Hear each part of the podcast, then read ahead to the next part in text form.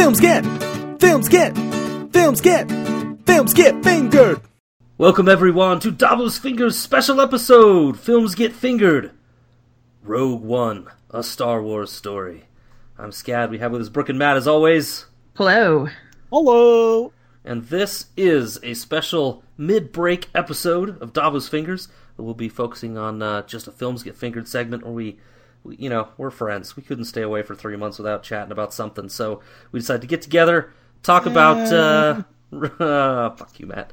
Decided to get together and talk about Rogue One, a movie that uh, we're all very excited about, and uh, give those of you that are interested in hearing us uh, mess about for, for 30 minutes, uh, even if we're not talking about those books. Tonight's tonight's technically opening night, right? It's Friday the 16th, That's right. but we all saw it last night. So this is one of our quickest turnarounds in terms of uh, when the movie was released to when we're releasing a films get fingered. yeah, I, We'll pat on the back for us. I don't think you're taking it far enough. I think we released our Ghostbusters review like five weeks after it came out or something. I think it was Yeah. a year. yeah. A year. Yeah. We're, we're relevant. We're hip. Yeah, we're with it. All right. Uh, so, uh, pretty simple format. Uh, it's it's going to be just uh, us giving our our uh, our ratings for the film using our special films get finger rating scale, and then we'll just dive in and, and nerd out and talk about Rogue One: A Star Wars Story. So, let's start with our ratings. Um, I'm talking, so I'll go first. Uh, but oh, I I guess I'll remind remind everyone what the rating system is. So we have our own rating system. Yeah. Three fingers is loved it. Two fingers is liked it. One finger is meh. Middle finger is fuck this movie. And the shocker is I want to physically harm this film. So, we're still eagerly awaiting our first shocker uh, rating from one of the fingers. Maybe we'll get one tonight, who knows. All right, so uh, the SCAD's official rating for this film is two fingers. I liked it. Matt, would you like to give your rating? Uh, three fingers. Loved it. The full two Passionately. fingers from Matt. Nice. Three fingers. That's a lot of. That's a lot of pleasure. Rookie. Depends how you do Uh, it. two fingers. I liked it. All right. two vigorous fingers. It's- yeah. So they're vigorous at least. Yeah. I'd say my fingers are Okay. vigorous fingers as well. I didn't want to bump it all the way up to two and a half, but uh, you know that didn't want to give the extra knuckle of pleasure. But um, Okay. but yeah, two fingers. It's reserved. So should we? Okay, should so we? that's an average of between two and three. Okay. Yeah. Yeah. Go ahead, right. Scott. Well, let's let's dive in. So, uh, Matt, you're maybe the uh, outlier if we've got one. Uh, what did you love about this film?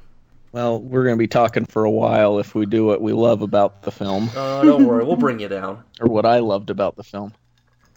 Okay. Well, I'll start with one thing. Um, let's just start at the top.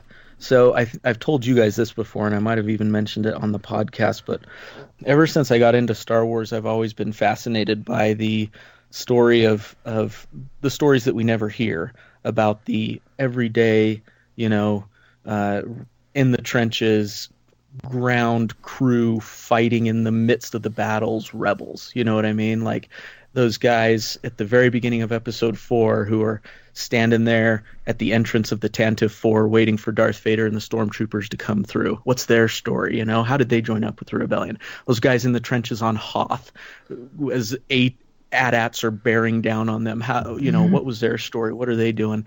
You know, those are the guys I've always been interested in. What's Wedge's story, right? Uh, this fighter pilot who somehow survived all three films and participated in the destruction of two Death Stars. You know, what's his story? So I've always been very interested in those types of stories and not just the guys who are getting the medal at the end of the movie. Uh, the guys that really made the rebellion tick. And so I've when I saw the premise of Rogue One, I was super excited, and to me, it didn't disappoint. I thought it did a wonderful job of showcasing all of those guys. Um, even just in the technique of the filming, I noticed that you get lots of uh, focusing in with the camera on characters' faces. You know what I mean? Like mm. giving them their moment to shine. Just these little these rebels that you never see again throughout the rest of the film, but it gives them three seconds here or two seconds here that you just get to see them, whether they're a pilot or a soldier or whoever. And I thought they masterfully told the story of these heroes who's who's we'll never see again and who we'll never know. You know, like they're in and out of the narrative so fast that no one will even remember who they are. Yeah, there You know was I no mercy for a lot of these characters. Yeah. right? Yeah. I was thinking in particular the the the two uh, Whills guys. I don't know how to pronounce their names. I had to look them up because I didn't remember them from the movie. Chirrut, the ball, the blind guy, Yep. and did you pronounce it Baze or Baze? It's B A Z. Blaze. So it's Baze. In my head, Um, it was Blaze, but uh, Blaze. Dude, I never caught that guy's name. Well, I thought Forest Whitaker's character was named Saul, but it's Saw. Saw like a, Gerrera. Like a Saw. Yeah. And, and if you would watch Clone Wars, which I keep telling in you to do, Wars. you'd know that. right. Leader of the Onderon Rebellion. Yeah. those guys, if you think about it, they aren't going to be mentioned in any history books or receive any commendations or anything because they were part of this for such a short amount of time and they died and everyone who knew them and knew about them and knew about their uh, what they did died too. Like these guys are going to go in and out of the narrative so fast they won't even be remembered. Yet they played this big part in obtaining the plans of the death star. Uh, and I thought that they did the film did a good job of giving everyone's little time to shine and letting you get to know some of these characters without taking away from the overall story of the film right? It it gives you these little glimpses of characters. They introduce so many characters in that film in this film right?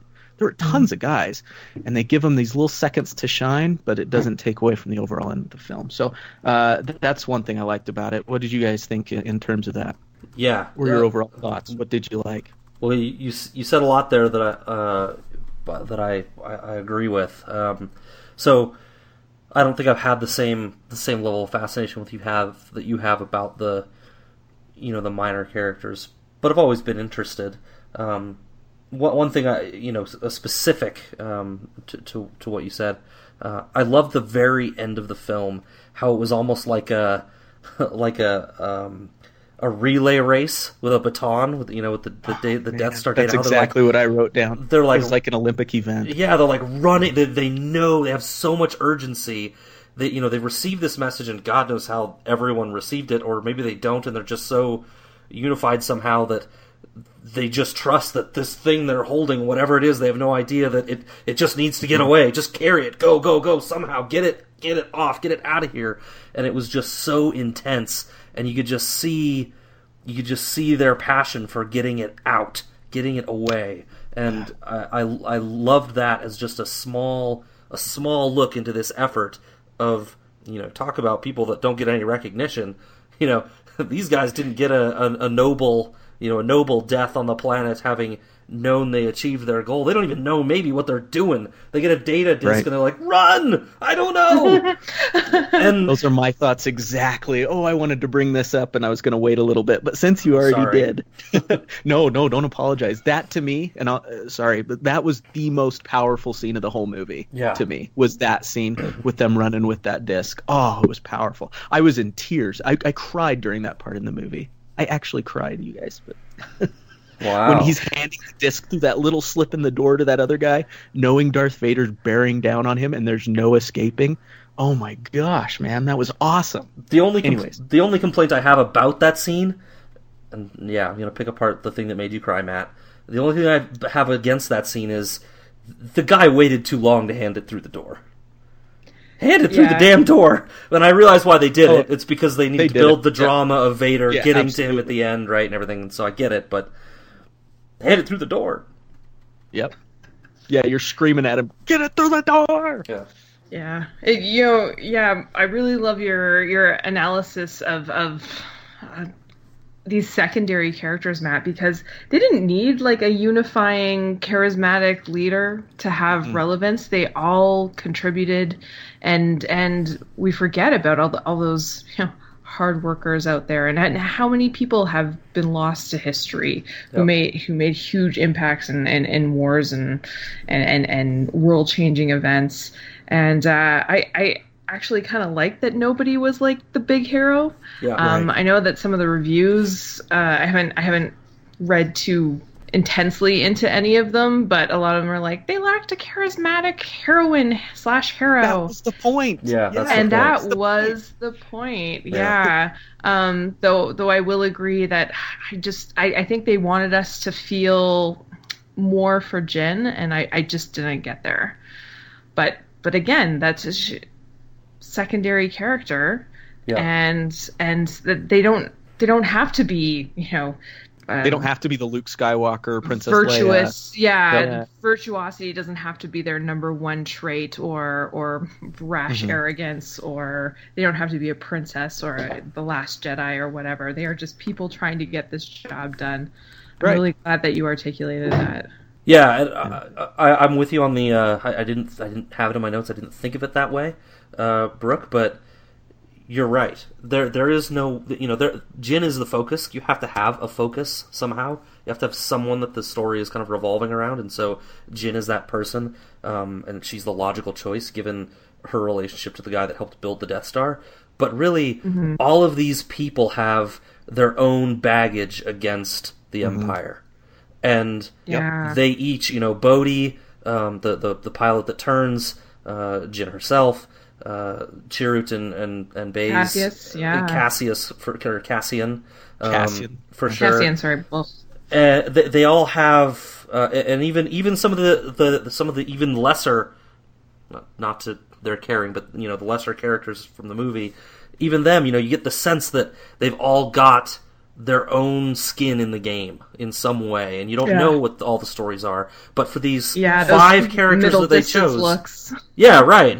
Yeah, right. Exactly. but these five characters that they did choose to focus on, they each had their own little bent, you know, that that needed to be fulfilled and their own reason. And I thought they did a good job of not overdoing it, but giving us a mm-hmm. window into their soul enough to see what it meant to them and why. Exactly. Yeah, it it comes like in and out real quick. You just get this little thing, you know, Cassian's two lines where he says where he's been alone since he was how old or whatever, you know, that he's got his own beef with the Empire. I don't remember what his six. exact, Yeah, I think he exact line was. Yeah. Um, but they, he just gives you that, just enough to know that he's in this for the long haul and he's committed. And really, that's I I really liked the glimpse we got into the Rebel Alliance because in Episode Four and actually all four, five, and six, the look that you get into the Alliance is they're the good guys, the Empire's the bad guys, and so they're you know the good guys are all virtuous and good and uh, have their hearts in the right places and are unified in their common goal of taking the Empire down. And the reality is they are unified in taking the Empire down, but that's virtually the only thing that is unifying them, right? Like they all have different reasons for wanting it. They have different methods. You know, you've got Yeah. Saw, who's much more militant and will go to these drastic measures, and then that. You know, I think the the arguing scene in the council room on Yavin Four was done very purposefully, where you got all these differing opinions and everything Yeah. um, everyone's only united under one thing, and that's take out the empire. Their reasons for doing it are different. The, their motivations are different, but they all just want to do it. And so I liked that realistic look at the rebellion. And maybe we'll get into a chat about morality later Yeah. in this, but uh, Uh. that's just scratching the surface. But yeah, but first, can we discuss how poorly filmed that scene was? Oh, I was like grinding my Really? teeth in the theater. Which I scene? didn't was- notice. Which scene? It was it was like uh, the the council room scene. Oh. It was like they were talking in a rhythm, like each waiting for the other one to Oh. finish speaking. No one's talking. And now it's my other. turn. And now it's my Oh, turn. yeah. Now it's my turn. It was like they were reading the script, and I was they like, were, "This is bruh. this is worse than like the Fellowship of the Ring discussion." Oh, And my They're axe! One does not simply walk into Mordor. yeah. What are they? Savages? They're gonna read from a script. Come on. so, It's funny. I didn't. Yeah. I didn't notice that really, but uh, now that you say Probably it, I can notice Now it. you will. Yeah. Yeah, next time we go see it, we will. It will haunt your dreams now. No, it's not. It's not a Star Wars movie. I told Scott this. It's not a Star Wars movie if we don't have some quibbles with it. Yeah, I uh, we, we've we've said this before on the cast a little bit. Um, ab- about the ex- expen- extended extended universe, uh, specifically for me, the new canon, which I've been reading a lot. Um, not because I knew we were going to do this review, but just because I'm interested. So I've been reading a lot of it. That extended canon or the the, the new canon does a really good job of speaking to the um, not lack of discipline, but the the the the lack of overt control, the lack of uniformity that Matt's talking about. Um, everyone kind of does it their own way. The books, several of them, really speak to that about how in you know in the rebellion you can be an individual and you can take your own approach to this thing. Everyone's got a unified goal, but everyone's an individual and looks at it slightly differently. Um, And in that new canon, it talks about later on how that that attitude ends up causing problems in you know after they win the war because everyone was kind of used to doing it that way that you're describing and now they're trying to like organize and and form an actual government and everything and it ends up causing a lot of headaches because no one's used to acting that way right, In Bloodlines it's specifically. really yeah. fascinating yeah. What what else you got for us, Brooke? What else did you not not like? Um, are we Yeah, let's are get we the- let's launching get into the flip bad? the. Oh, I don't know. I'm. I'm, I'm, I'm just kind of freewheeling it. Okay, well, like, okay. So I, I did really enjoy this film, but I, I think there's no escaping rating it sort of like on the spectrum of all Star Wars films, and that's why I only liked it in comparison. Mm. Um, but uh, because it, it did, oh, it did have They're some so flaws. different right Um, let's uh, let's talk about the CGI characters. Uh, yes that's on my short list of quibbles um what I liked is like um I was discussing this with a colleague today. I'm sorry, I feel like I was cheating on you guys a little bit because we had such a good discussion. But Oh, uh, totally were that cheating because Matt and I, we were. I was like at the hotel door knocking, and he was like about to invite me in for a tryst, and we're like, no, no. I was like, we can't no, do this to And you Brooke. We've got, resisted? we've got to Thank wait. you. We've got to wait for Brooke. Yeah. meanwhile, I was slutting it up up here. yeah. Only we You know what? It's cold. You got to keep yourself warm up there.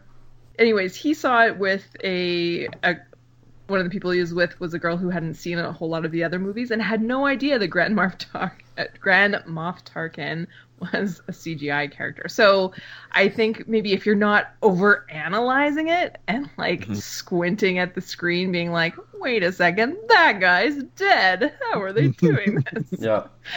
Then I think it was pretty good. But it was like so deep in the uncanny valley. Yeah. It, here's the Yeah, thing about yeah. that technology. It, so it was it only his it was only his face. There was an actor doing all of the movement. It was Really? just yes. Mhm. Yep.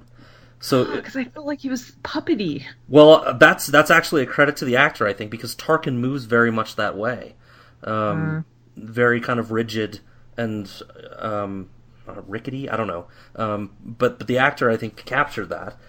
It's just the face, and the first time when he turned around, because they did this with both Tarkin and with Leia. It's it's just like this. Let's let's bleed this out and wait for them to turn around. And um, I was expecting it to be an actor. Have we seen? Have we? Did they do this in Force Awakens at all? I feel like we've seen them do this No. with another character. Did I dream this? Somebody else did Might it, have. maybe. I don't know. It was, it was something else. Um, Force Awakens was far enough in the future they really didn't need to. didn't need to. Yeah, I feel like I've seen another movie do this with their characters that that had passed on, and they try to bring it back somehow. Probably. Anyway, but um, but you're right. They, they they overdid it. Like Yeah. they could have really Yeah. just had like, especially with Leia, just the edge of her face, just like just like a like a eighth of a profile, and everybody would have known who it was, and nobody would have been like, "Oi!" It- you you knew who it was when they opened the door and you saw her from behind. Like you knew that was Princess yeah, I did. I mean, Yeah. it was She's it so was hot. too she's still pretty hot um but but like tarkin they like gave him monologues and it's just like it was It takes you out of So- the scene a little bit, doesn't Well, it? Well, it Like, did the- it, Very took me out of the scene a little bit. The Like, very couldn't first focus on scene- what he was saying. the very first scene it took me out. After that, I don't know whether I got used to it uh, or or what, but it felt more okay as it went along. I don't know why. Yeah, Um, I think that next time I see it, I- I'll probably be that same way. Hmm. But But with- I'm expecting it. but Leia's appearance was so so short that it was just jarring. Um, you know, Yeah, Tar- Tarkin, I got used line. to it. Yeah. Come on. Uh, to me, One word, right? to me, uh, you know, I don't know whether it's just because in you know in today's world with reboots and everything, we're just so used to new actors taking on the roles. I just I wouldn't have had a problem with some with somebody else stepping into those roles. I I, I, agree. really I really wouldn't have, and I, I get it. Like the, it's so close. You know, it's it's literally minutes away from st- the start of episode four, and so they kind of wanted to maintain that maybe. Um, You know, but they've got a Han Solo movie coming out soon, which you know if they're recasting that. They couldn't just get new actors and use their faces. I, it wouldn't have bothered me. I, I would have been okay with it. Uh, and and you know what? Credit due for the fact that they were able to get it as close as they were to Sure. looking. It looked like Grand Moff Tarkin. It, It looked like a CGI'd version of Grand Moff Tarkin, but it freaking looked like Grand Moff Tarkin. And uh, kudos to them for being able to get that far. But I agree, it was a little bit jarring, and, and I would have been okay with um, another actor playing him, Yeah. and I would have been okay with just Leia not even showing her face at all. She Yeah, had just one a- line, the movie, they- do a profile. Yeah, at It's one fine. point, Grand Moff Tarkin was like speaking, and you could only see his reflection in the window, like up Mm-hmm. against uh, the Death Star. I think they were on a on a battleship. Anyways, Mm-hmm. um, but but had they just kept it a little more in the shadows, Like that, And like it use would have reflection. been- yeah, it Yeah. would have been so perfect, like convincing. Um, you would have bought in, and you wouldn't have been as distracted as we were. Yeah. As Yeah. as yeah, and like I don't even remember really like what did Le- Leia say? She was like, "Oh, hope." Hope. Like, yeah, yeah, that was like it. Yeah. yeah, which was pretty good, but I could have forgotten. It was what a well delivered word. Yeah. um, but uh, also there were so many planet introductions. Did you guys? Oh my notice- god! Yes. I was like, Alright. wait, is this a joke? Yes. Are they like busting our balls? It was like, "Ooh," another another ship flying into a planet's horizon and another rando name. Yeah. Is are they are they deliberately trying to confuse? This is like being the new guy in an office, and you're like, do I have to remember all these fucking people's names? Luckily, they ended up on just one, but yeah, it was a little crazy there for a bit. Oh man. Yeah. So like I also I also wasn't No. a huge fan of Darth Vader's Barad-dûr uh, creation on Mustafar. This huge, towering, lava infested castle seemed really? Like a bit kinda much. cool. Eh, it It didn't was cool, and I think it was there from before. it didn't feel Star Warsy to Just me. a- It felt uh, it it felt Lord of the Ringsy to me. I did think of Lord of the Rings when I saw that. I thought this was a very Mordor-looking scene, just with the lava and everything. But uh, Oh, but liked oh, it. I thought it was cool. I feel like I'm skipping around, but do you guys This is you what guys we get the shivers I got when uh, in that final Vader fight scene where Oh he's gosh. just standing in like in the in the in the smoke of the battle and boom, his lightsaber comes on. I was like, Yeah, Yeah. That was so cool looking. I thought it was going to be like the beginning of Episode Four, with the stormtroopers coming in and then Vader would come in behind him. But to have him just come in by himself, like you're saying, with the smoke and then his lightsaber, it's like holy crap! That was good. I will say, out of every single movie, this one had the best fight scenes, in my opinion. Like the best, like like, and a lot of them when they're all like fighting in the in in, the, in their spaceships and shooting at each other. I just like I Yes. blank out. It's it's it's not interesting. It's all just rehashed shots. I mean, there, there were some iconic ones. I will have to say there were some iconic shots. You shut up. In um, in the last one, but um, uh, again, I was talking with that colleague today, and he was like, "Yeah, it's because they had more." From the ground perspective shots. And I was like, Mhm. oh, of course. And again, it comes back to what you were saying, Matt, about um, uh, sort of like putting the story with the people on the ground. Mm. The, almost the literal representation of that was all the fight scenes were from like filmed from the ground, and that's Looking I up. think why they were so memorable for me and so enjoyable and and just so much more stimulating. Yeah, it was really cool. I was into it. Oh man, when uh when Baze or Blaze or whatever hit the the face of that walker. And it And turns was like, back to him. Yeah, oh man, that was so great. Get me out of here! Yeah. Yeah. I, I thought It I thought the space battle was was great. You know, that's it's one thing. Uh, you didn't really get much of that in Force Awakens, so I was kind of craving it. Um, You get little glimpses of it, mainly focused on Poe, right? right, exactly. Um, but but this, This was one just an epic job. space battle, right? And uh, like I said, it gave it gave even just the minor pilots, it gave them two or three seconds where it showed them, and then it moved to another one and showed them, but it didn't feel like it took away from the overall battle and stuff. we also got a, a couple pilots from from uh, Episode Four, I think. I was going to list our callbacks uh, of everybody, and those two were, and those were the other two CGI captures. There was four total CGI captures, face captures: Princess Leia, Grand Moff Tarkin. Then you had Red Leader, Dreis, and Gold Leader, who was uh, Dutch. Yeah, Wow. Did did you notice? Um, so Red Group is fighting in this battle. They specifically called out one of the one of the uh, X-wings in Red Five. Red, Five. yeah, Red He Five dies. that died. Yeah, And then who takes that call sign in the next film? Luke, Luke is Red Five. Yeah. So it ties up. It's so cool how it ties this little tiny connective tissue of yeah, Luke's gonna be Red Five because Red Five just died. You know, a, a week, a month, whatever it is before. That's awesome. It- little things like that are so cool. Yeah, I mean, it, it kind of um, what what this movie really did was I didn't I didn't really think about. I mean, it seems obvious now, but uh, it really gives you what the what the opening crawl does uh, explains to you in in episode four. That opening crawl in episode four talks about how the rebellion has just won their first major yeah. battle. Oh, fuck! There it is. We just we just watched it. Um, so it was it was pretty cool to to see that battle and bring more context to that opening crawl. What did you guys think of not having the opening crawl? Did it take you by surprise like it did me? I knew it wasn't going to be there because I'd heard, so I was, I was I was ready for it. But um, I had no idea. Yeah, I thought that was okay. What I didn't like was them tampering with the theme music. Because again, it's it was just yeah. it was similar First enough one. that you thought it was going to be the same, and it's like, oh, Yeah. yeah, da, da, First da, film not scored by John Williams. Yeah, bullshit. Like it just I didn't need that disconnect. I, I needed I I know that they the want this to be like a little a little They spin want it off. to be a side thing, and that's Yeah, why- yeah, yeah. but I think not giving But it the scroll, not giving it the the Star Wars like bang in your face at the beginning Mhm. Was enough. Like, but but to mess with the the music, I I couldn't hum you a single bar out of that entire movie. Like, I, I can't remember a thing, Yeah. and I think I would have had more. It would have been I, I would have been more emotionally invested had they just given me even just a little bit of it. Just that main, just the main Yeah. theme. I guess we So- got a little bit of Darth Vader music, but uh, Mhm. That kind of goes part and parcel now. yeah. It's like Uh, it's like Scorpions coming the- to town and not playing Winds uh, Wind of Change, and they did that once here.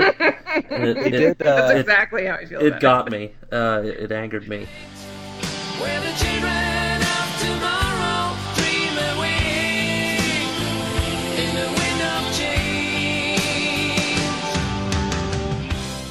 Um, They but did play the Star Wars theme about halfway through the credits. They they came in with the main theme, but I think it was in a different key. It was slightly different. So so I'm not a, I'm not a, through the credits. I'm not a huge score guy. Like I'm, I'm just not. My musical ear isn't sophisticated enough to to know what's good and what isn't. But I wasn't that moved by the Force Awakens score, and so I'm not against a change and, and trying something different. But I, I, yeah, I did feel like they tried to just like redo it and then tweak it, and it was too close to the point where yeah, it jarred me. Yeah, agreed. But um, It was I- I- noticeable, but it didn't bother me. But I did notice it. Yeah. Oh, I'm just taking a look at my list here. Can we just jump back for a second to the battle scenes? Yeah, When I first saw that they had that planet-wide uh, shield, and then they had star destroyers floating above it, I was like, there better be a fucking star destroyer crashing into that shield when I'm leaving the theater. And then Oh, it, it exceeded all you. of my expectations. It was fantastic. Them having a ship that can push another star destroyer into the. Oh my god, I loved it. Two So I- I- Star Destroyers. very Awesome. very cool but i i quibble i i'm, I'm hoping one of our physicist listeners can uh uh or can can can weigh in on this you know one of the people that talked about the the wildling ramp or something but uh, I don't think I don't think that would happen. You, I, I can see I can see a ship being able to push another ship because those those engines are all it's like a rear wheel drive car. The engines are in the back, and if you just nudge the front, you can do that. I, I could see that happening. But when it came to con- contact the next ship, I think there would be a collision, and there would certainly be damage, but it wouldn't cut through it like a knife through butter like it did. I think it would just end up pushing both ships. You know what I mean? Suppose it, it has to be the momentum. Yeah, it depends on the momentum, and I don't know how that stuff would work in the vacuum of space. It felt my eyes were like, uh, I don't think that's how that would go. But I'm It made it look really cool, as though. Erotic for you as it was for me. I was sure like, looked cool. cheering. Um, I was felt like cheering. I was just like, eh, I'm not so sure, but yay! And it didn't really like slice through it. It kind of like grazed the top, like all that that business on the top of the triangle, kind of Yeah. like sheared it off. But anyways, once we see it again, I, I have a I have a secret confession. Um, I was not supposed to see this movie before the twenty fourth because Oh, yeah, yeah, You're my entire trouble. family. We're we have like two rows booked in the theater for for um, uh, Christmas Eve. Everyone was going to see it together. My brother works for Nissan, and they had that Rogue sort of partnership. You know, they have Oh, the, yeah. the Star the Wars Nissan version. Rogue. Yeah, and so they all got like for their Christmas party a free screening of uh, of the movie before it was released, etc. And he's like, "Brooke, I'm not gonna go because I'm I'm gonna wait." oh my God!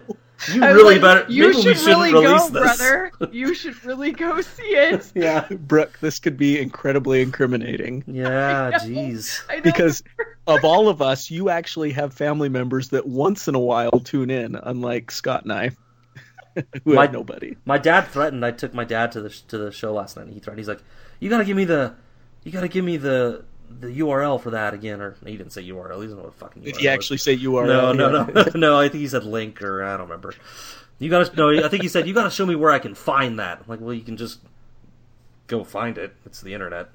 Go to find it. Ask Jeeves. yeah, you go to Ask Jeeves and put on an English accent when you type. And um, a butler that Googles things for you. but anyway, uh, bless his heart. Uh, he says he's like, yeah, I, you know, with the the couple that I listened to early on, I really liked, so he might go listen. But yeah, I, I feel Brooke like we should we should go back and edit your voice out with uh, K2SO's voice uh, or something, and not destroy your family. He was great, right? Oh, I love him. great. K2SO is my spirit robot. Yeah. Well, Alan did a wonderful job with him. Alan. It was almost too funny. like, Right? Yes. They Nobody needed that in this keep movie, up. though, right? You Yeah. needed that Yeah. Yeah. because Yeah. this film was Yeah. so dark, so Yeah. dark. It was like, but I actually thought I didn't know that it was Alan Turkin, uh, or Alan however you pronounce his last name, Tudyk, who was uh, doing the voice. So I thought that it was Seth MacFarlane doing his Stewie Griffin voice. I was like, Seth MacFarlane. And I actually read that he went he went uh, all the way with with this character, like uh, Mark Ruffalo does with the Hulk and everything. They actually, you know, he did motion capture and stuff like that. Obviously, it's not perfect. They turned him into a robot, but he was there on set, you know, in the motion seems capture weird. suit. How- Like Filmed. Yeah, just the way that really robot is built. It's it Obviously, has like different on to arm everything. joints. Like Yeah, it's not even it's not him in a costume. It's Yeah. but yeah, they fix it up. But that was him on set. Oh, I believe that because like him in the pilot seat and some of his timing, like turning to Cassian and being like, "Listen, dummy." Yeah, you don't know how much money I would have paid for K2SO to say I am a leaf on the wind, though. I'm a leaf on the wind. Watch how I soar. Uh, that would have been mega. I was begging for it. Yeah, that was pretty great. Um, and uh, I really think they've hit some home runs with their robots lately with BB-8. So delightful. So and now, cute. now K K2SO. So oh, just yeah, you're of- right. This movie was dark, and they needed something. something. And Yeah. he was just the right amount of comedy. He wasn't Jar Jar being silly. He was kind of that dark comedy. Like he was uh, Yeah. sassy and but in a dry way. Can you be dry sassy? I don't know if you can. But Oh, yeah. sarcastic. I It's love the best it. super kind of sassy. Yeah, I guess sarcasm would be dry sassiness. That's essentially what it is, right? Yeah. Yeah, he was great. Speaking of droids and uh, callbacks, we did get an R2 and 3PO, right? Just real quick. Mhm. Yeah. Yeah. that's make, making Anthony Daniels uh, having appeared in every Star Wars film so far. I think that's probably the only reason they did it. Yeah, I thought it was that streak alive. completely unnecessary. I, I, I mean, It I get, I get it, It was but nice throwback. a well, lot but, of these but they were. talk, they talk, they talk about like wanting to separate it and not have it be so tied in, and it's like, okay, well, you do that, and I just don't believe you if that it's even It's- intention. Oh, it, it was it was I think totally done just to put 3PO in the movie. Since he's been in all of them, and R2 for that matter. Uh, we also got the two guys from Mos Eisley's Cantina, Yeah, Dr. Evazan and Oh, yeah. Baba. yeah, that was Yeah, pretty that funny. was They must, they must have got out of there quick because That's probably where they went next. Yeah. Yeah, it's Mos Yeah. Eisley. What? Uh, Tatooine, Jedha. I don't know how far Jedha was from Tatooine. well, it can't be too far because Tantive Four gets caught Gets seconds. well, no, the Tantive. oh yeah, you're right. Is it the Scarif or whatever? Yeah, you're right. Scarif. That name was. We have so many planets. Yeah, random planet number twenty-two. You mean? Yeah, So many. Uh, it was. It was. get It was comedy. It's like, wait, how many? What? How many planets? yeah. What's this one called? it's a Yadu? drinking game. Yeah. uh, General Dodonna, he was in it in Yavin Four. The the guy with the big gray beard. See, that's an example of a guy who you knew who he was if you've watched episode four, but they had a different actor, right? And do you know They who that didn't actor CGI was? That guy in. Uh, no, I didn't recognize him. it's Barristan Selmy, is what I heard. Nice. I can see that. Okay. I didn't. I didn't know Yeah, it he- either, but I I heard it. But you knew who he was, right? Like in the Star Wars universe. Oh yeah, You know, he's the general from episode four. yeah. The guy. He, I think he's Uh-huh. got mismatched eyebrows. The general. His eyebrows are General color, and the rest of him is uh, gray. I think, right? I liked having the return of Jimmy Smits as Bail Organa. hmm Yeah. Um, he- So Oh, yeah, can we um, talk about that that for a minute? Go ahead. Although he's like, okay, guys, see ya. Back to Alderaan. And we're Yeah. like, you're like, oh no. Yeah. Yeah. that was good. I did like that though, where they brought up Obi Wan and stuff. And But don't you but, know a Jedi or something? uh, that whole that whole dialogue was weird because Really, I liked it. no, no, I liked it. But did you notice that he changed the pronoun to her? The last sentence that he says there. No, because Yeah, he was talking about Leia. Leia, like he, she was like, "You have to send a messenger, who you trust," and he was like, "Yeah, I trust her with my life because it was his Uh, daughter." I must have missed the messenger thing.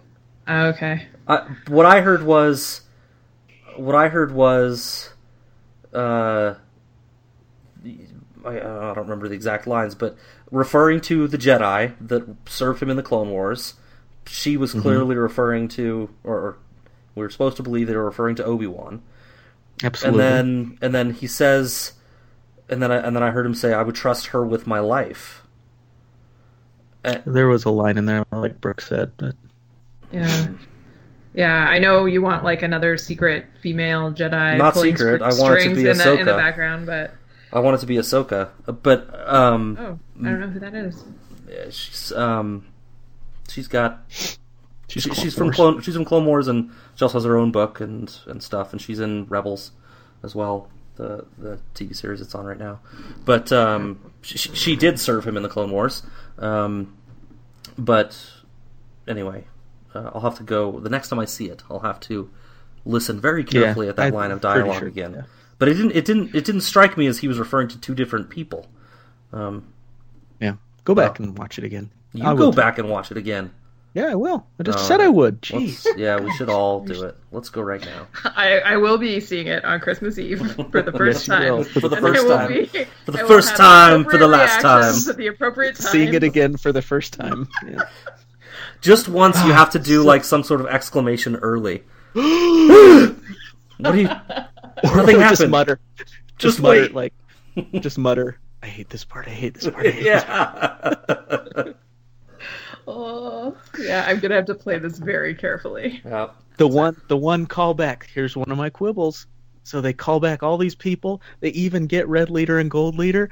No freaking Wedge Antilles, you guys. No freaking Wedge Antilles. You know, you know why. The actor spurned them, basically, is what he was happened. asked to be in episode seven, and he He's didn't want to. he's like a working actor now. Like he he's got a real career in, in England, like to him, doing that's regular what's- he drama. played a, played a part, and yeah, he was Huh. done. The, Yeah. the Wedge character grew exponentially in the Star Wars universe, but he will, he hasn't like stayed with it. So Oh, that's nice. Apparently, the the guy who plays uh, Chirrut, the the blind staff guy, Donnie Yen. um, Mhm. Donnie Yen, is like a huge like Hong Kong movie star, yeah, and and he even he was like humbled by the opportunity to appear in Star Wars. yeah. And this and this Wedge Wow. the Factiv- Factiles guy is like, oh no, thank you. I am on um, what is it, West End or whatever in London. Come on, dude. yeah, I think I think he, 'cause I think he's like a I think he's like a crime and punishment type guy. I think he's like He's- one he of those like, like, legal a- dramas or something. yeah, like a Law and Order type drama. I've seen it before. um, Oh, you've seen? But- you mean you Yeah. sought it out? Yeah, Ba- dying for more wedge? you know me. Uh, I'm, this is the same guy that watched episodes of Malcolm in the Middle after watching Breaking Bad just to get more Bryan Cranston in my Yeah. life. But, but he was one of those guys. He was always in the cockpit with the helmet on. He had uh, one scene in Return of the Jedi that they showed him real quick without his helmet. Like they could have easily cast a different character and had him talk in that high pitched voice. Yeah. played Wedge. Sorry. Nope. Jeez. Um, let's see. Um, would you guys agree that this might have been a better format as maybe like a Netflix series? I'd watch the fuck out of that, but um, I think Like say maybe like an like an e- eight episode, so eight hours to tell this story. maybe even if it wasn't totally focused on Jyn, but just the Rebel Alliance Yeah. rebels in general, Yeah. I think would Like a- make a, like a- really cool series. a yeah, well, that would that thing. would give them yeah the chance Yeah. to have multiple plot lines running at once, and No, I think that would be cool because you do have that, right? You have the different factions of rebels and different cells out there, and yeah, but Yeah, it would be less be to keep fun. track of. Yeah. Well, there would be more to keep track of, but you'd have more opportunity to track it. more spread out. Yeah. Yeah. No, that would be cool. I don't know. I, I think um, it's it's weird to talk about it because we only know this now that we've seen the movie that did it. But I feel like this was kind of an encapsulated event, so it works to have like one thing showing it.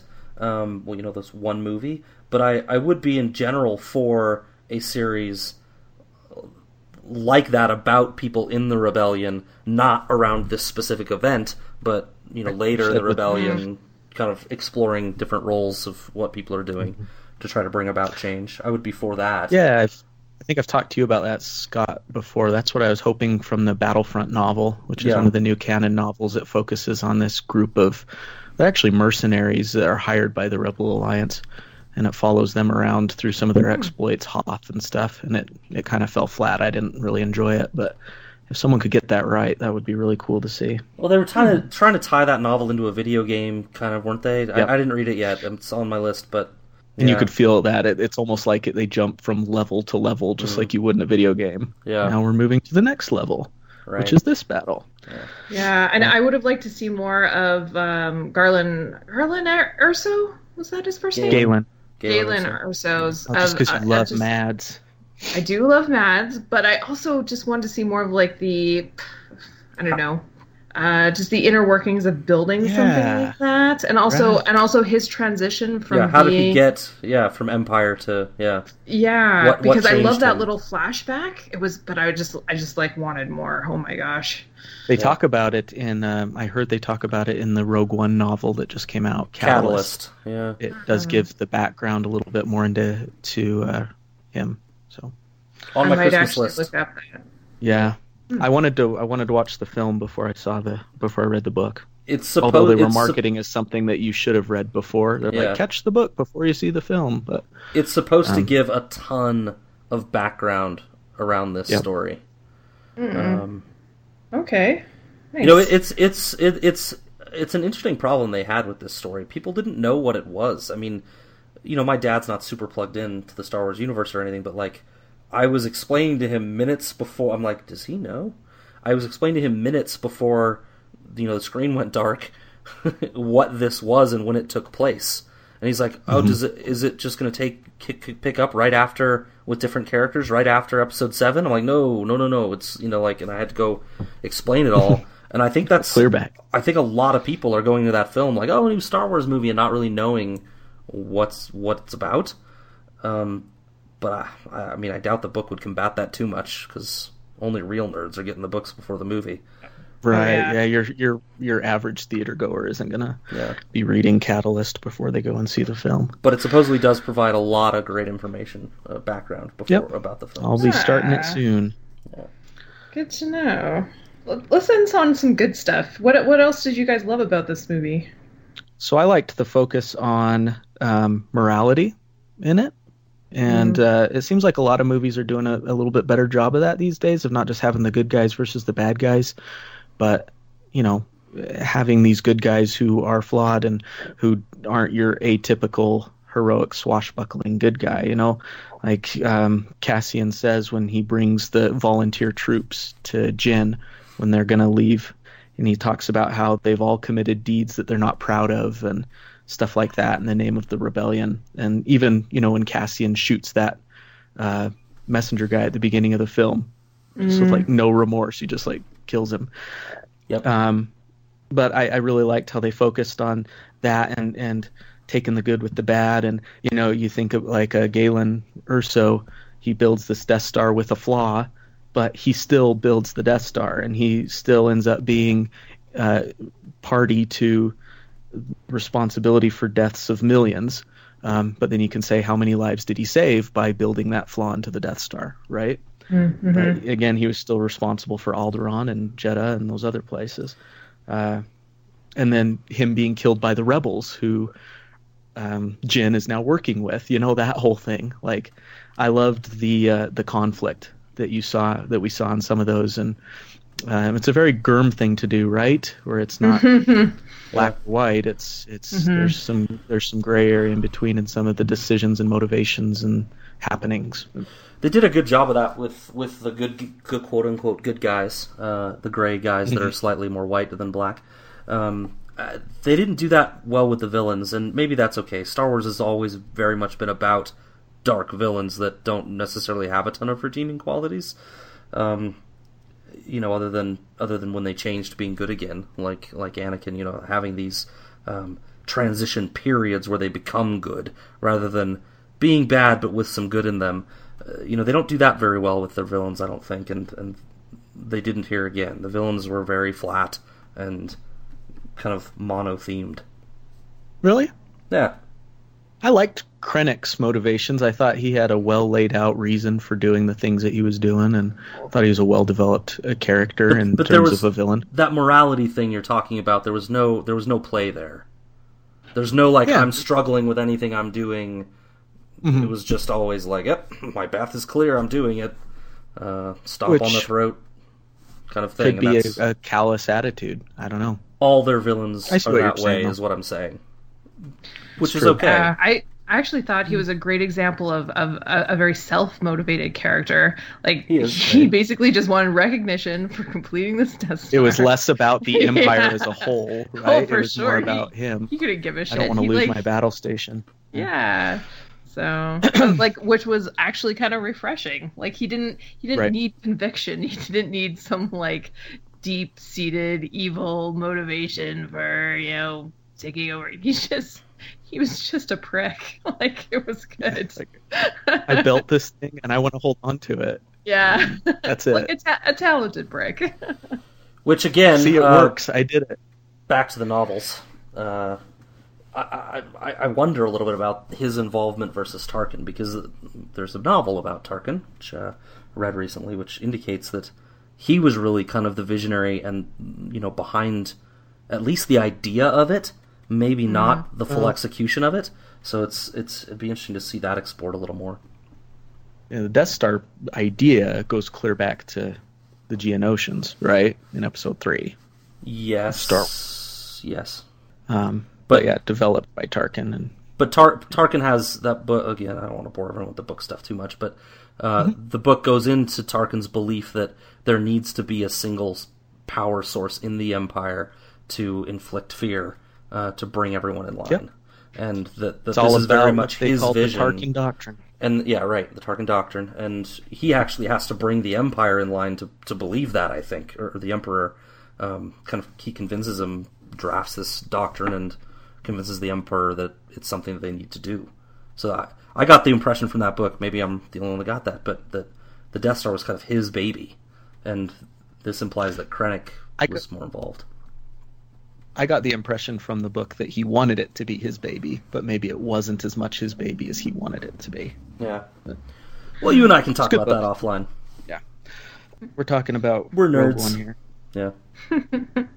Um, Uh, well, I'll end on one thing that I loved about this movie, and I and I kind of touched on it through yeah throughout our throughout our discussion. But aside from the CGI characters, which I feel was like maybe some sort of executive decision coming down Yeah. from Disney or something, For because sure. it felt shoehorned in. Yep. The rest of the visual effects were fantastic. They found such a mm-hmm. good balance between, you know, the technology and the tone of the first three movies, and then also the technology and the tone and like you know how the prequels kind of brought in all of like George Lucas brought in all this new crazy stuff. Like, why wasn't that in A New Hope Empire and all that? But Right. but this movie actually took good good parts from both of those eras and melded them together almost seamlessly, which I, I really appreciated. Like all of the interfaces and the controls and the and the heads up displays and then and then like yeah, the movements of the machines, the costumes, just everything.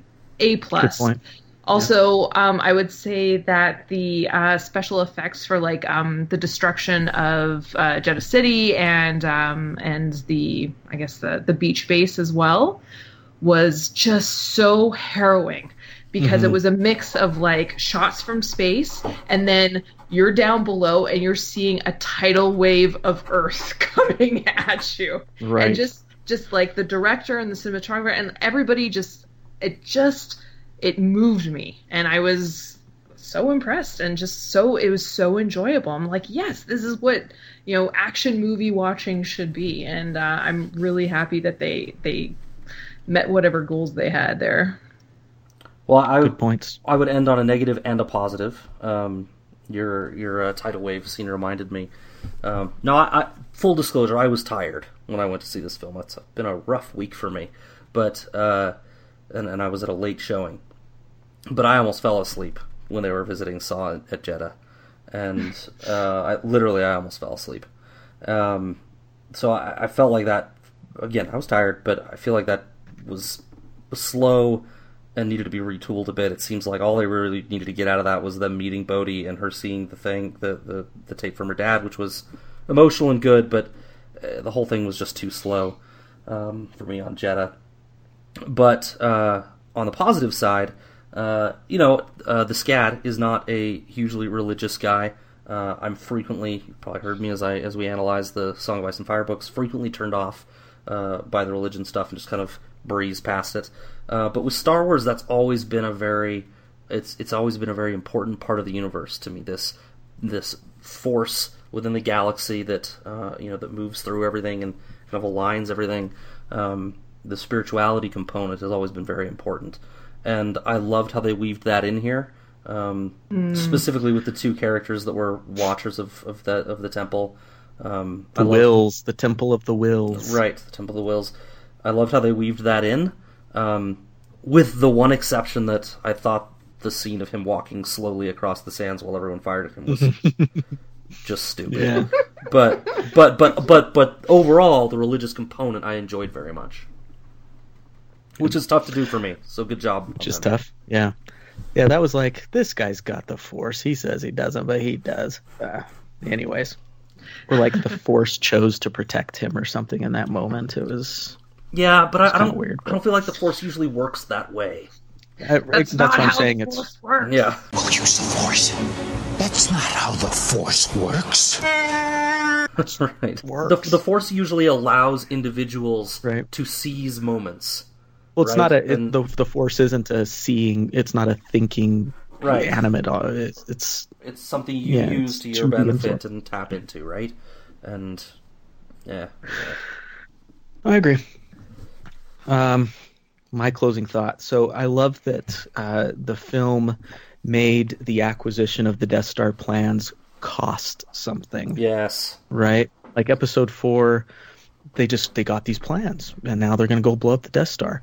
Well, now we see the cost that these guys had to pay to get that, which was the death of uh, so many people, everyone. Um, I'm I'm re-listening, uh, well, listening to the first time, but rereading the Harry Potter books right now. I'm listening to them on my commute to and from work. And uh, one thing J.K. Rowling said about the final battle and um, the Battle of Hogwarts at the end of Book Seven. Uh, you know, spoiler alert: the book's been out for a little while, so if you don't know, screw you guys. But uh, there's a lot of people that die, right? You got Lupin that dies, Tonks that dies. Which one of the Weasley twins, Brooke, dies? I don't even remember. They're George. interchangeable. I think it's George. Um, George. and J.K. Rowling said that you know, they said, why did you kill off you know, especially Lupin and Tonks who just married and just had their first baby. They've got a baby, and she said I needed to make this battle mean something. It needed to cost something. You know, defeating Voldemort had to had to come at a price. Yeah, And uh, I love that they did that. And like I said earlier, the most powerful scene for me was that ending scene that you brought up, Scott, of the the relay race of them taking the thing. These guys, again, like you mentioned, they probably didn't even know what they were holding in their hands, but they just knew they had to get it out. And those guys, they're not going to be getting medals at the end of this, right? They're dead. Um, but yet they did it. And we see that in world history. You said that too, Brooke. That uh, and so I loved that focus on it. I loved that it's cost something, and you know sometimes those heroes aren't remembered, but that's okay because it worked out in the end. Um, so I love that focus on the film. Very different from any Star Wars film we've ever seen before, uh, but I loved it. I, you know, despite my quibbles, still the positives far outweighed the negative. Three fingers for me. Great film. Can't wait to see it again. One one final question for the fingers before we go.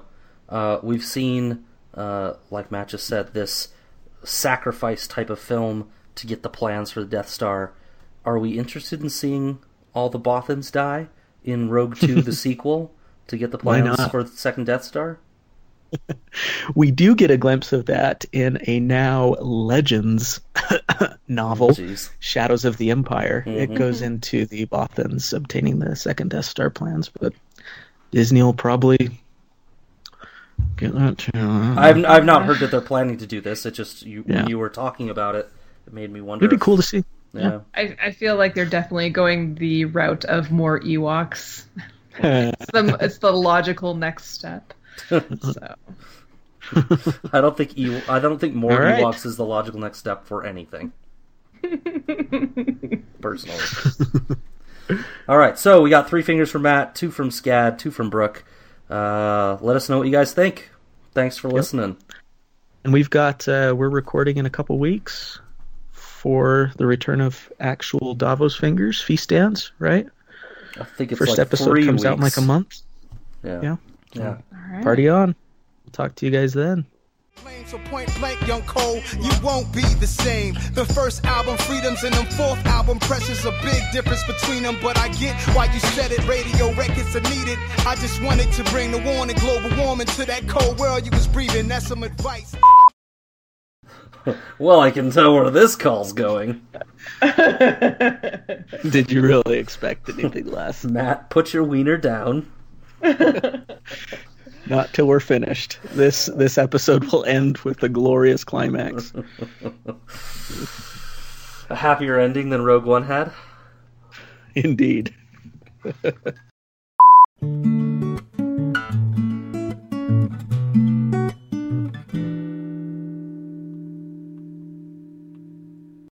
Hey, Blood Riders, we had some fun tunage this episode.